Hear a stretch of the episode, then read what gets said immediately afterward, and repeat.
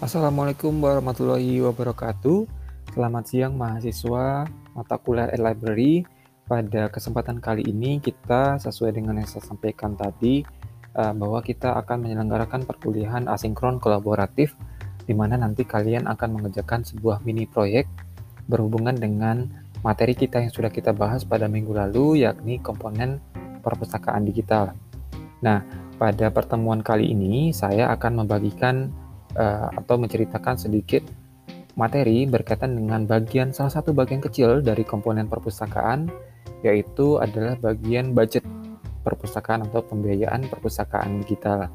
Nah, di mana budget perpustakaan digital ini adalah hal yang tentunya pasti harus disiapkan oleh setiap perpustakaan, khususnya perpustakaan sekolah, dalam mengembangkan ke arah perpustakaan digital atau setidaknya atau seminimalnya adalah sistem penerapan sistem otomasi perpustakaan di perpustakaan sekolah.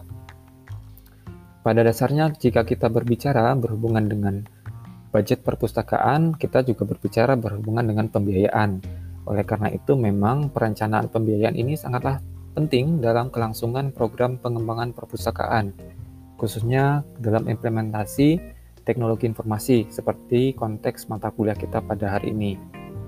Dan memang, jika kita kaji lagi, pemanfaatan biaya kalau perpustakaan sekolah itu mereka ingin ke arah sistem otomasi ataupun ke arah perpustakaan digital memang biaya-biaya yang dibutuhkan itu akan difokuskan kepada komponen-komponen perpustakaan digital atau sistem otomasi perpustakaan. Nah, komponen-komponen itu tentunya saya rasa sudah saya sampaikan di pada uh, pada pertemuan minggu kemarin. Nah, Anggaran pada dasarnya saya yakin teman-teman sudah sangat mengetahui anggaran itu seperti apa. Dia dapat diartikan sebagai salah satu alat perencanaan mengenai pengeluaran dan pendapatan pada masa yang akan datang dan umumnya disusun untuk satu tahun anggaran. Nah, termasuk di antaranya perpustakaan sekolah pun, perpustakaan sekolah memang harus benar-benar mempersiapkan rencana terkait dengan anggaran atau dana yang disiapkan dalam membangun perpustakaan atau mengembangkan perpustakaan elektronik atau sistem otomasi perpustakaan. Jika kita observasi ya di eh, sekolah-sekolah atau di lapangan, memang kendala perpustakaan itu dalam mengembangkan ke arah IT atau implementasi IT itu adalah di bagian biaya atau pendanaan. Nah, di sinilah kita memang harus jeli dalam menghitung apa saja yang harus dibutuhkan oleh perpustakaan itu jika mereka ingin mengembangkan ke arah perpustakaan digital atau setidaknya sistem otomasi perpustakaan. Nah, singkatnya pada kesempatan hari ini sedikit saya jelaskan bahwa struktur pembiayaan perpustakaan digital itu pada dasarnya terdiri atas dua macam jenis biaya.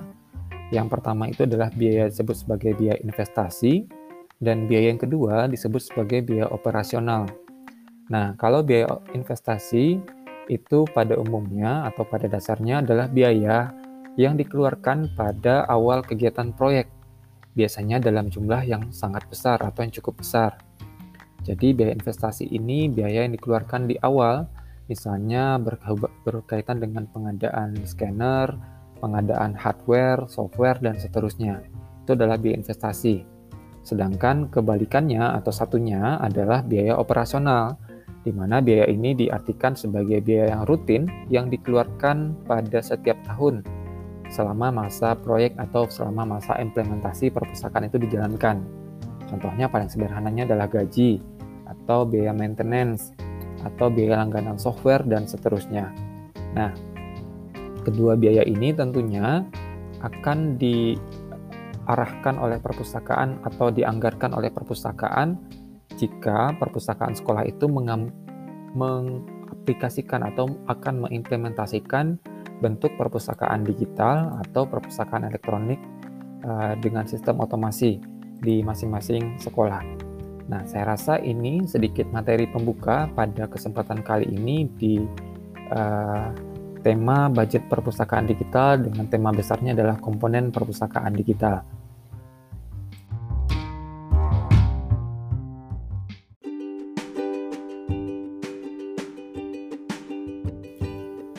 Oke, pada kesempatan kali ini saya akan menjelaskan mini proyek yang akan kita lakukan atau kelas ini lakukan sebagai uh, bagian dari mata kuliah library, spesifiknya materi komponen perpustakaan digital.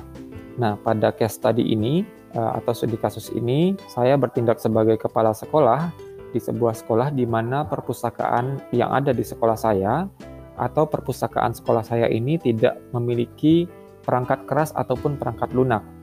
Dan uh, staf di perpustakaan sekolah saya saat ini hanya ada satu orang, di mana dia adalah lulusan D4 dari jurusan administrasi perkantoran. Sampai saat ini, jumlah koleksi di perpustakaan sekolah saya terdiri atas 3.000 judul dengan total eksemplar sebanyak 5.000 eksemplar, di mana masing-masing eksemplar ini tidak dilakukan uh, pelabelan dengan baik, klasifikasi dengan baik.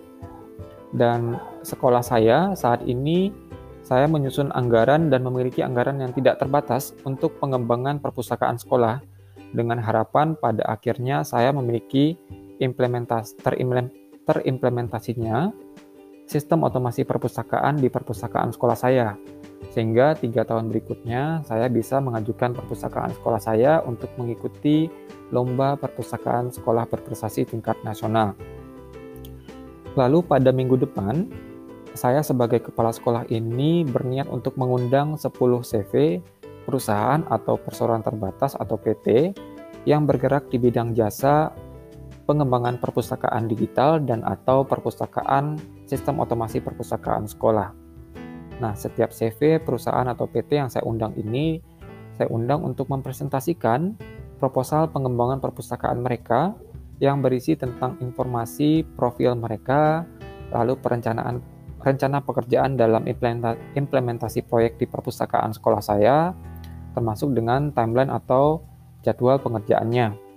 Dan selain itu, saya juga ingin mengetahui berapa jumlah kebutuhan dana yang saya butuhkan sebagai kepala sekolah untuk pengembangan setiap aspek yang akan dibeli oleh masing-masing CV, PT, atau perusahaan sehingga saya dapat memahami apa saja yang akan dibeli oleh perpus oleh eh, masing-masing uh, kelompok atau masing-masing perusahaan uh, dan masing-masing spesifikasinya saya juga ingin tahu seperti apa.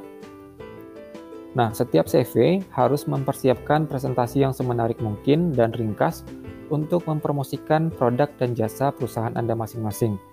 Dan kelas ini akan saya bagi menjadi 10 kelompok dan kelompoknya nanti akan menyusul.